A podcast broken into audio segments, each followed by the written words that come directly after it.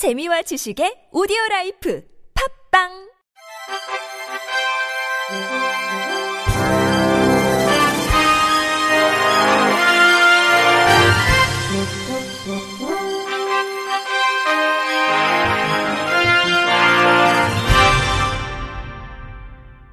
청취자 여러분 안녕하십니까? 4월 넷째 주 주간 KBIC 뉴스입니다. 고용노동부는 지난해 814개 공공기관이 2,673억 원 규모의 장애인 표준사업장 생산품을 구매했다고 공개했습니다. 장애인 고용촉진 및 직업재활법에 따라 공공기관은 총 구매액의 0.3% 이상을 장애인 표준사업장 생산품으로 구매해야 합니다. 지난해 공공기관의 구매 실적은 총 2,673억 원으로 2017년에 1,853억 원과 비교해 44.3% 증가했습니다. 총 구매액 중 장애인 표준사업장 생산품 구매액이 차지하는 비율도 0.56%로 2017년 0.40%와 비교해 0.16% 늘었습니다. 지난해 전체 무연고 사망자 5명 중 1명이 장애인인 것으로 분석됐습니다. 국회 보건복지위원회 소속 자유한국당 김승희 의원이 보건복지부로부터 제출받은 2018 장애인 무연고 사망자 현황 자료를 공개했습니다. 복지부 제출 자료에 따르면 2018년 장애인 무연고 사망자는 총 483명으로 전체 무연고 사망자 2,279명의 21.2%를 차지했습니다.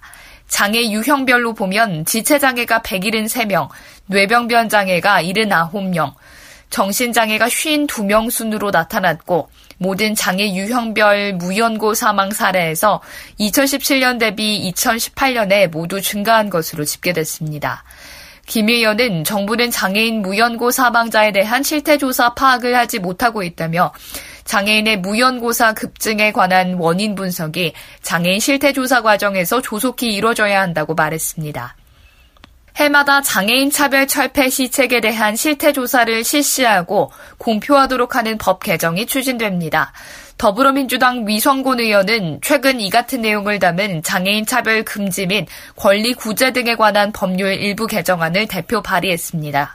현행 장애인 차별금지법은 모든 생활 영역에서 장애를 이유로 한 차별을 금지하고 국가와 지방자치단체에 필요한 시책의 강구, 추진 등 적극적인 조치 의무를 부여하고 있지만 그 기초자료로 활용하기 위한 실태조사와 관련한 규정은 없는 상황입니다.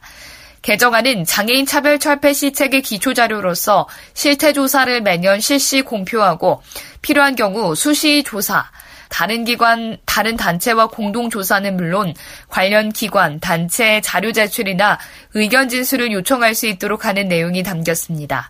위성곤 의원은 이날 장애인, 노인, 임산부 등의 편의증진 보장에 관한 법률 일부 개정안도 대표 발의했습니다. 개정안은 편의시설의 확충뿐만 아니라 도로, 보도, 교통수단 등 전반적인 물리적 접근성과 정보통신 등을 이용한 웹 접근성 등을 종합적으로 고려해 국가 종합계획을 수립하도록 규정하고 산재되어 있는 장애인 관련 계획과 조화를 이루도록 하는 내용이 담겼습니다. 위성군 의원은 장애인 정책이 실효성 있게 추진되기 위해서는 장애인 실태조사와 종합적인 계획 마련이 필수적으로 선행돼야 한다며 장애인 차별 철폐를 위한 실태조사와 편의증진을 위한 국가 종합계획 수립 근거가 조속히 마련될 필요가 있다고 말했습니다. 일본 정부가 장애인들을 대상으로 시행한 반인륜적 불임수술 정책 피해자들을 구제하는 법안이 통과돼 보상이 시작됩니다. 일본에서는 1948년부터 1996년까지 시행된 구우생보호법에 따라 유전성 질환자나 지적장애인 등을 상대로 강제 중절수술이나 불임수술이 광범위하게 시행됐습니다. 구제 법안은 피해자들이 심신의 많은 고통을 받아왔다고 전제하고 우리는 각자의 입장에서 진지하게 반성하고 마음속 깊이 사죄한다는 내용을 전문에 넣었습니다. 이 법에 따라 피해자들은 1인당 320만 엔, 우리 돈으로 약 3,200만 원을 보상받게 됩니다. 아베 신조 총리는 구우생보호법을 집행한 정부로서 진지하게 반성하고 마음속 깊이 사과의 말씀을 드린다고 밝혔습니다. 이어 모든 국민이 질병이나 장애 유무에 따라 차별받지 않고 공생하는 사회를 실현하기 위해 노력하겠다고 덧붙였습니다. 고용노동부는 지난 22일부터 이틀간 AT센터에서 제14회 대한민국 보조공학기기 박람회를 열었습니다. 이번 박람회에는 장애인의 직업 수행을 돕는 보조공학기기 생산업체 74곳이 참여해 최신 기기와 기술 등을 소개했습니다.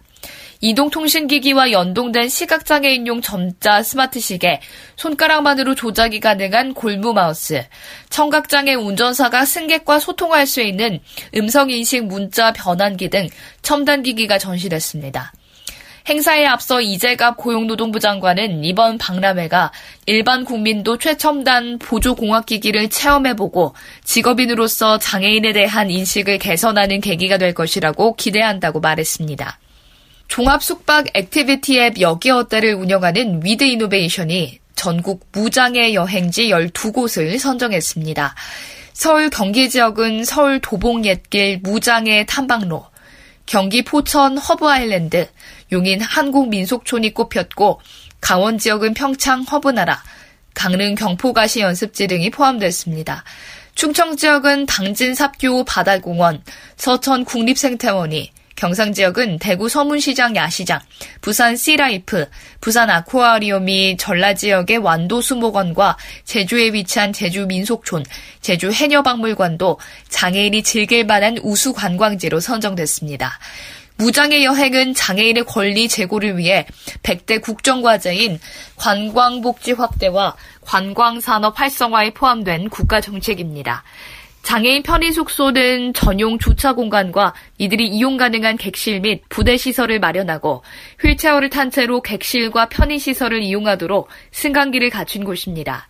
한편 여기어때가 확보한 장애인 편의 시설을 갖춘 숙소는 앱 하단 검색 메뉴에서 키워드 장애인으로 찾으면 확인이 가능하며 호텔, 펜션 등 유형별로 찾으려면 앱 메인 화면에서 원하는 숙소, 카테고리를 선택한 후 방문 지역을 고른 뒤 목록 상단의 상세 조건, 기타, 장애인 편의시설 필터를 고르면 됩니다.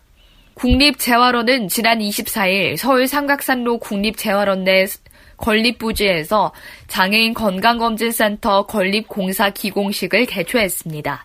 장애인 건강검진센터는 장애인 건강권 및 의료 접근성 보장에 관한 법률에 근거해 건립하는 장애인 종합건강검진 시설입니다.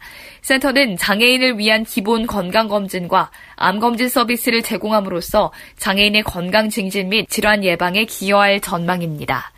장애 특성에 맞는 맞춤형 종합검진이 될 수 있도록 초음파실, 자기공명 영상실, 컴퓨터 단층 촬영장치실, 내시경실 등의 시설과 장비를 내년까지 완비할 계획입니다. 국립재활원 이범석 원장은 국가건강검진을 통해 장애인인 건강위험요인과 질병을 조기에 발견해 최적의 치료를 받음으로써 건강하고 행복한 삶을 누릴 수 있을 것이라고 밝혔습니다. 장애인들이 더 큰 위험에 처하는 경우가 바로 화재나 지진과 같은 재난 상황일 것입니다.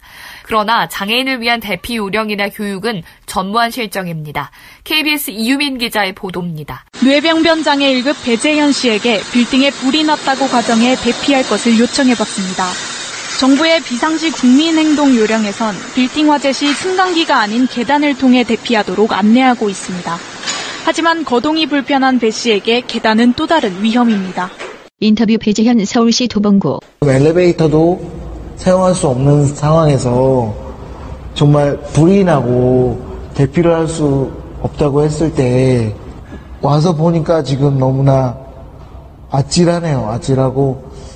비상시 대피 요령이 비장애인 위주로 돼 있어 장애인은 따라할 엄두조차 못 내는 겁니다.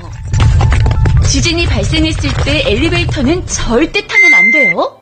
적절한 대피 방법을 배우는 것도 어렵습니다. 이곳에서는 전 국민을 대상으로 비상시 어떻게 대처할지 가르쳐준다지만 장애인을 위한 프로그램은 없습니다. 인터뷰 비상대피 체험관 직원 음성 변조. 장애인이라고 특별히 따로는 없고요. 청소하시는 거는 못하시고.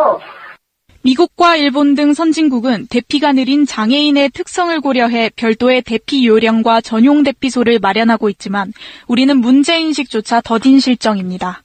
인터뷰 행정안전부 지진방재관리과 직원 음성 변조. 장애인 대피소라고는 딱히 저는 못 들어봤는데 장애인 대피소라는 게 있나요? 인터뷰 김성현 장애인 차별금지 추진연대 사무국장. 비상 상황이 발생했을 때 어떤 건물로 어떻게 이동할 것이며 그 대피소가 기본적으로 장애인이 모두 접근할 수 있는 시설을 항상 갖추고 있는 그런 상시적인 체계가 마련되어 있어야 한다고 생각합니다. 재난 대비에서조차 소외된 장애인들의 안전권을 보장하기 위한 대책이 시급합니다. KBS 뉴스 이유민입니다. 이상으로 4월 넷째 주 주간 KBIC 뉴스를 마칩니다. 지금까지 제작의 이창훈, 진행의 유정진이었습니다. 고맙습니다. KBIC.